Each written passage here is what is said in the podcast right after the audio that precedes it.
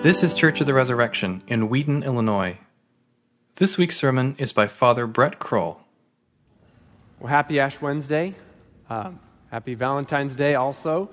Uh, one of the things about Ash Wednesday is it brings into focus two realities of human nature our mortality, that we will die, and also our sinfulness. You see this in the liturgical actions of the service. We put ash on our forehead and, and we hear that we are dust and we will return to dust. Um, last year, Father Stephen preached a beautiful sermon on Ash Wednesday about our mortality, so I encourage you to go back and listen to that, and how Ash Wednesday brings to mind our mortality, that we will die, but it does so pointing us to the cross because Lent is always a journey to Holy Week and Good Friday. And there we see that our mortality, our death, is transformed by the cross into life. And indeed, we find out that the only way to truly enter into life is by being crucified with Christ. The way of the cross is the way of life. Similarly, while the ashes are being put on our forehead, we not only are reminded of our mortality, but also of our fallen sinful nature. Repent, you are told, which means turn away from your sin. Acknowledge that you are a sinner and you have to turn around in order to go the way of God. Repent and believe the gospel. So, Lent is also a time when we are called as a people to a season of regular self examination of our lives and of confession and repentance. And in the same way that the cross transforms death into life, likewise, this process of self examination, of repentance, and confession of sin brings us to the cross where a great miracle takes place.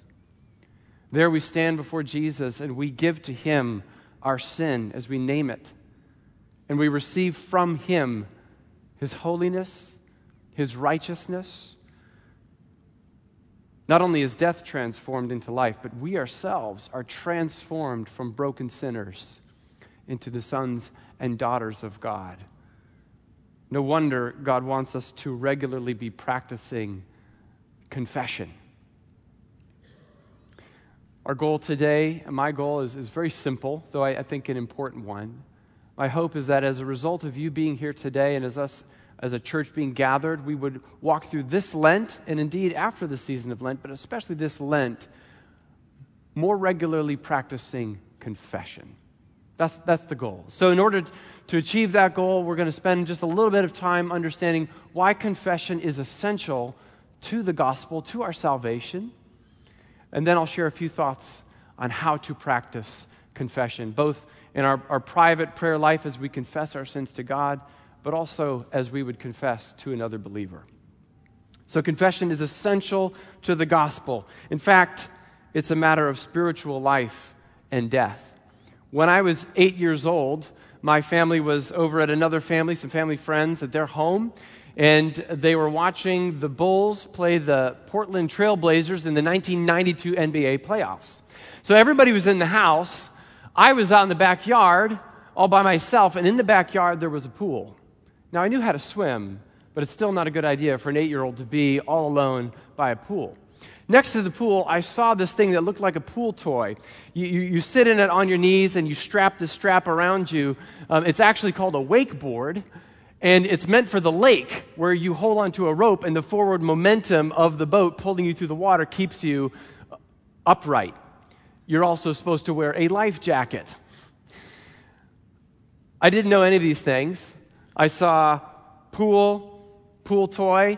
I put my knees down, strapped the strap over my knees, and hopped in and immediately capsized. And without any life jacket, I was under the water and panicking, as you can imagine, utterly panicking. I tried to flap myself upright and get a breath. I, I, couldn't do it. I thought maybe I'll paddle under the water, get to the side of the pool, and pull myself up. But physically, that would be impossible. So instead, I was just flailing about. And I didn't know that every wakeboard has on the strap a, a special release. You just pull that strap, and the whole strap comes undone. I didn't know this. So here I am, desperate, thinking I'm going to die. I'm eight years old, and I'm going to die. And in my desperate flailing, I, I won't say by luck, by God's grace and providence, I somehow grabbed that release strap, was released from the wakeboard, and came up to the air, gasping for that breath of air.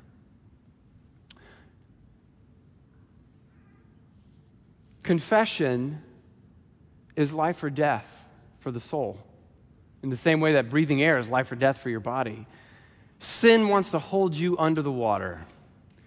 And when you finally confess your sins, it's like finding that release strap, setting yourself free to come up and breathe the air.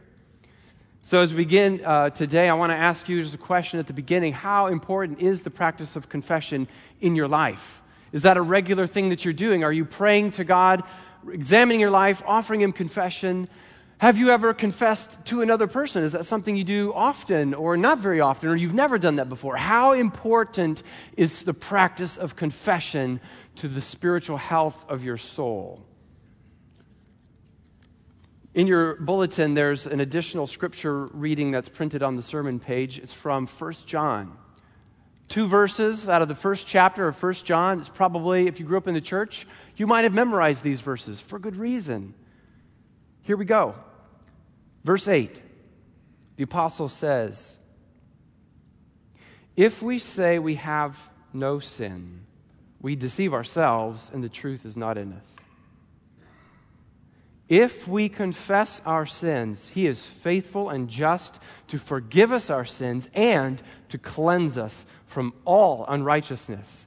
If we confess, he is faithful and just. He will forgive us and cleanse us of all unrighteousness. What a beautiful promise. What a powerful verse to know about. This verse tells us that if we confess, we will be set free. So, confession is like pulling that release strap, coming up to breathe the free air. And notice it doesn't say, if we confess and the sin isn't too big, then you will be forgiven. Notice it also doesn't say, if you confess, but the number of times confessing similar grievances does not exceed the number 78, then you will be forgiven. No, there's no limit. No matter how deep you've gone, there's no sin that's too big that God will not forgive it. There's no number of times that you've committed the same sin and come back and had to repent again. If you were truly repenting and saying, This is not who I want to be, God says, I will forgive you every time. There is no condition, there's no requirement, there's nothing that you have to meet ahead of time in order to receive the gift of the forgiveness of sins. Except for one condition. There's one requirement. Look again. The beginning of verse 8 and the beginning of verse 9, there's a very important word. Two letters, but very important. If there is a condition. If we say we have no sin, if we do confess, he is faithful and just. So the condition is this we have to confess. If we confess, the promise and the assurance is ours. If we do not confess, we have no assurance of the forgiveness of sins. And you might say, well, I, th- I thought the gospel was that there's nothing that we have to do in order to achieve our own salvation. I thought it was that God does everything for us. Well, on the one hand, that's true. God does everything. But that's why confession exactly is the one thing we need to do because it's in confession, in the act of confessing our sins, that we say, I can't do this. On my own, I cannot be the person I am supposed to be. On my own, I cannot be perfect. I've tried and I cannot do it. I need you, God, to forgive me. I also need you to help me. I need you to make me holy. The Bible is really clear we have to do that. We have to say that. We have to believe that. God, I need your help. It's like when Jesus said, Look, I have not come for the righteous ones who say they, they need no repentance. He said, It's like a doctor doesn't go around to the, to the healthy, the doctor goes to the sick. Likewise, I've not called the righteous to repentance, or those who think they're righteous and don't realize they're not. I've called sinners to repentance. Jesus has come to us and he said, I will let you breathe the free air. I just need you to pull that strap. Thanks be to God, He's more gracious. Uh, he doesn't let us flounder around. He makes it really clear where's the strap? How do you pull it? It's confess your sins and breathe the free air. Psalm 32 says, When I kept silent, my bones wasted away. For day and night your hand was heavy upon me. My strength was dried up as in the heat of summer. Then I acknowledged my sin to you. I did not cover up my iniquity, and you forgave the guilt of my sin. And I love it. It does not just say you forgive my sin, but you also forgive the guilt of it. That weight, that heaviness, the burden. He wants to set us free, so he has given us the gift of confession. And now we see that confession for the forgiveness of sins is an essential part to understanding the gospel, our salvation. So let's talk about then how to practice confession. How do we confess? Well, I'll talk a little bit about private confession. I'll also talk a little bit about confessing to another believer. But the first and most basic confession is simply to say, I am a sinner. I'm sinful. I have sinned and I need a Savior. That may seem really basic, but there's actually a lot of people who would say, I actually think I'm pretty good. I'm not as bad as so and so over there. And they have not even gone to that point of saying, I'm a sinner, and acknowledging their need for a Savior. So that is the first and most basic confession I am a sinner. I need a Savior. After you've made that initial step, then you enter into an ongoing, lifelong process of repentance of God revealing your sin, seeing it, and saying, Take it away and strengthen me to become more like you.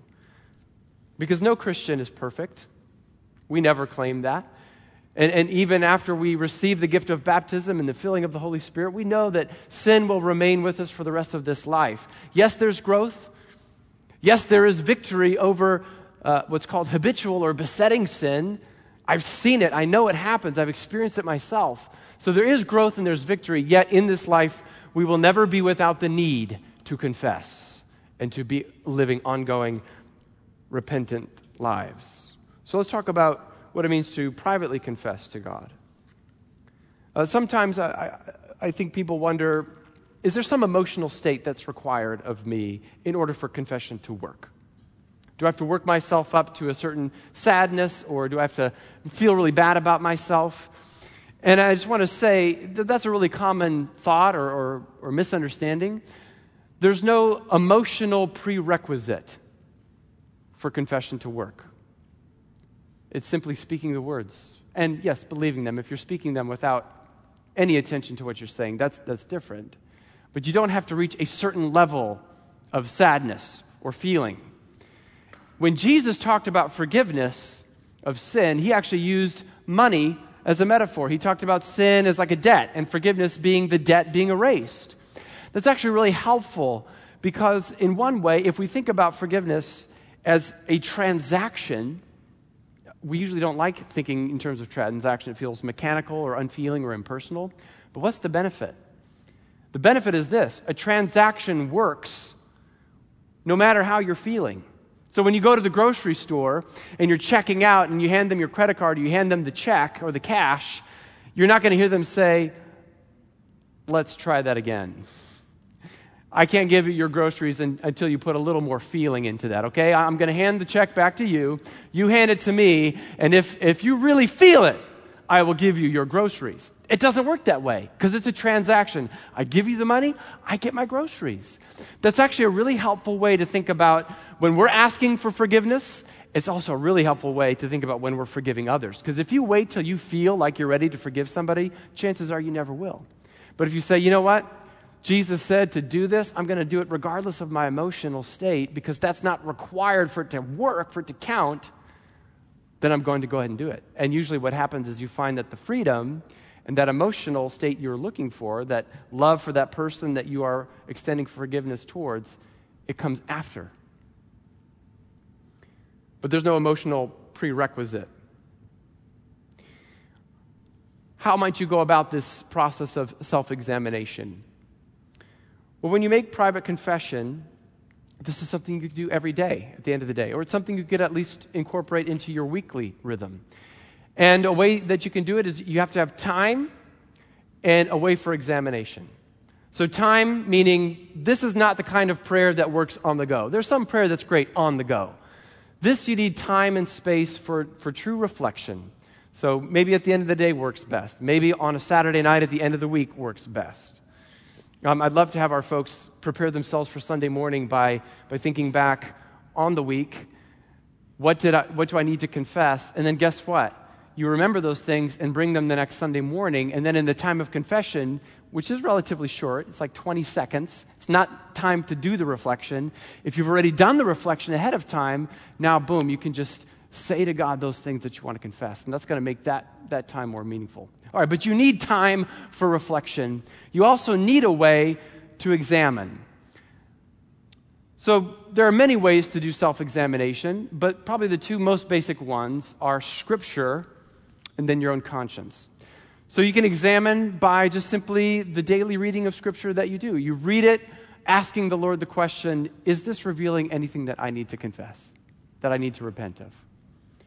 Or you can go to specific scriptures that, by their nature, are going to help you do that self examination. I'm going to make this really easy for you. I'm going to give you three, but they all come in places in the Bible where the chapter number is five. All right, so Deuteronomy 5 is the Ten Commandments. You go through that list and you're able to see okay, in what way am I sinning against God? How am I sinning against my neighbors? Deuteronomy 5 and the Ten Commandments. The Beatitudes are given to us in Matthew 5. And these are a more positive, here's what you should be doing. And you read those and you can say, ah, I'm not quite there. Matthew 5, the Beatitudes. Or in Galatians 5, you have the fruit of the Spirit. You also have a list of the fruit of the sinful nature, and that can also be helpful for, for self examination. So, Deuteronomy 5, Ten Commandments, Matthew 5, the Beatitudes, Galatians 5, the fruit of the Spirit. Those are scriptures that you can go to, and they will aid you in that self examination. You can also listen to your conscience. God has given us our conscience as a gift. So when you're looking back on the day, you're, you're simply asking the Holy Spirit, was there something I said? Was there something that I did? Was there something that I thought? Is there any kind of underlying foundational attitude that I have that is not pleasing to you? If so, let me know and I will confess it. And here's something to know about your conscience versus you know, the voice of the Holy Spirit versus the voice of the evil one. The evil one loves to speak in generalities. So you hear things like, you're just not good enough. You need to try harder. You are a bad Christian. You're a bad father. You're a bad mother. That's the voice of the evil one. The Holy Spirit speaks with specificity. And when He speaks, your heart is actually lightened. And you say, I want to confess that. I want to give that over. I know that it will be freeing for me to do so. So, for example, you're, you're in uh, that time of examination, and the Holy Spirit says, You lied today. You showed up late, and you, you told a fib about why you were late. Oh, I did. You're right. I'm, I'm sorry. I lied. Specific thing he's pointing to. Now you confess it. Now it's gone. Or you, you had a jealous thought, a jealous thought in your heart when you heard about so and so who got the job. Ah, oh, you're right. I was jealous. Forgive me for my jealousy. So you're naming specific sins. For confession to really work, the more specific we get, the better.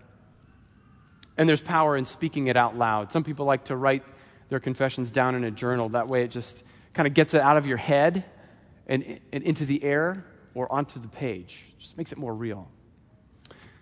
I also want to talk a little bit about making confession to another person. Dietrich Bonhoeffer, in his book Life Together, has a beautiful, short chapter all about confessing to another. I, will just give you kind of the, the basic summary of it, where he says, Look, if all you ever do is confess to God by yourself, there could be deception. And you say, well, wait a minute, God cannot be deceived. Of course, God cannot be deceived. He knows all your sins. You're the one that's being deceived.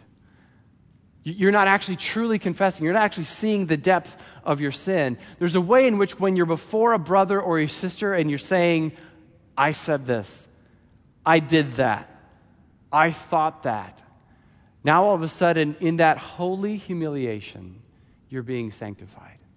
There's no way to wiggle around it. There's, way, there's no way to deceive yourself in that moment. The beautiful thing about this is it, it is fallen human nature that, that we go around, and Bonhoeffer talks about this. We, we go around wearing a mask all the time. We're, we're managing our image all the time. And this makes us afraid to confess to somebody else, to admit. If you really knew, because our fear is if you really knew what I said or what I did or, or some of the thoughts I've had, you would reject me and you'd think, awful things about me. But as soon as we make that confession to another person, the mask comes down. They see us for who we are, and instead of rejecting us, they say, You are you're beloved and you're forgiven. And guess what? When you do that, you take your mask down, now they can take their mask down. And this pretending that we have to do all the time, that game can be over. Wouldn't that be amazing? The other beautiful thing about when you make confession to another, the, the powerful thing is when we say that we are the body of Christ, that is not a metaphor. That's a real th- we are really one body. And the sobering thing about sin is when you sin, when I sin, when we sin in the privacy of our own thoughts, in the privacy of our own home, it actually affects everybody. Our sin compromises the holiness of the church. So when you make a confession to another member of the church, you're saying, I am, I'm sorry, I let you down. And they're able to say, Yes, you did, but you're forgiven. Go and sin no more. And then that can not only make that forgiveness all the more powerful, it can also help with the motivation next time around. I don't want to let my brothers and sisters down. Of course, if you do, you know there's always the gift of confession because a true confession will never be denied. To that end, I, I, I might encourage you also to think about sacramental confession. There's a special grace when you're confessing to a priest. Jesus said that he gave authority to the church to forgive sins. And so there is something that's deep and assuring when that minister says, You are forgiven in the authority in the name of Jesus, then you know it's true. You don't have to wonder anymore. There's deep assurance. Uh, just this morning, after the first service, a man leaned over to me and said, I made sacramental confession twice during Lent at this church, and each time was relieved from decades of sin. And then just this morning, I, I met with a young man. He made a confession, and the first thing he said afterwards, with tears slowly going down his cheeks, is, I really needed to do that. I just felt the weight of five years of sin lift off of me. So there's power in sacramental confession. We do it today, Ash Wednesday. We'll do it on Good Friday, but Anytime you want to make a sacramental confession, you just call the church, let us know, we'll arrange it. So here's some questions to, to leave with you. First, a question for everybody How is the Lord encouraging you to incorporate self examination and confession as part of your daily, or at least your weekly Lenten discipline? So if that's not already in your thought about your Lenten journey, I want you to be thinking how, how could it be? How could I incorporate self examination and confession? Second question this, this may not be for everybody, but for some of you, is the Lord perhaps encouraging you to reach out to somebody to make regular confession? To confess to a brother or a sister. It might, be your spouse, might be a roommate, might be a friend, might be a res group member. And during this Lent, you're going to make more regular confession to another person. Or the last question Do you need to make a sacramental confession sometime this Lent? Is the Lord laying that on your heart? May God give us grace to humbly and truly repent and to confess our sins and receive the forgiveness that He offers. Amen. Thanks for listening. Our vision at Church of the Resurrection is to equip everyone for transformation. As part of that vision, we love to share dynamic teaching, original music, and stories of transformation. For more of what you heard today, check out the rest of our podcast. To learn more about our ministry, visit churchres.org.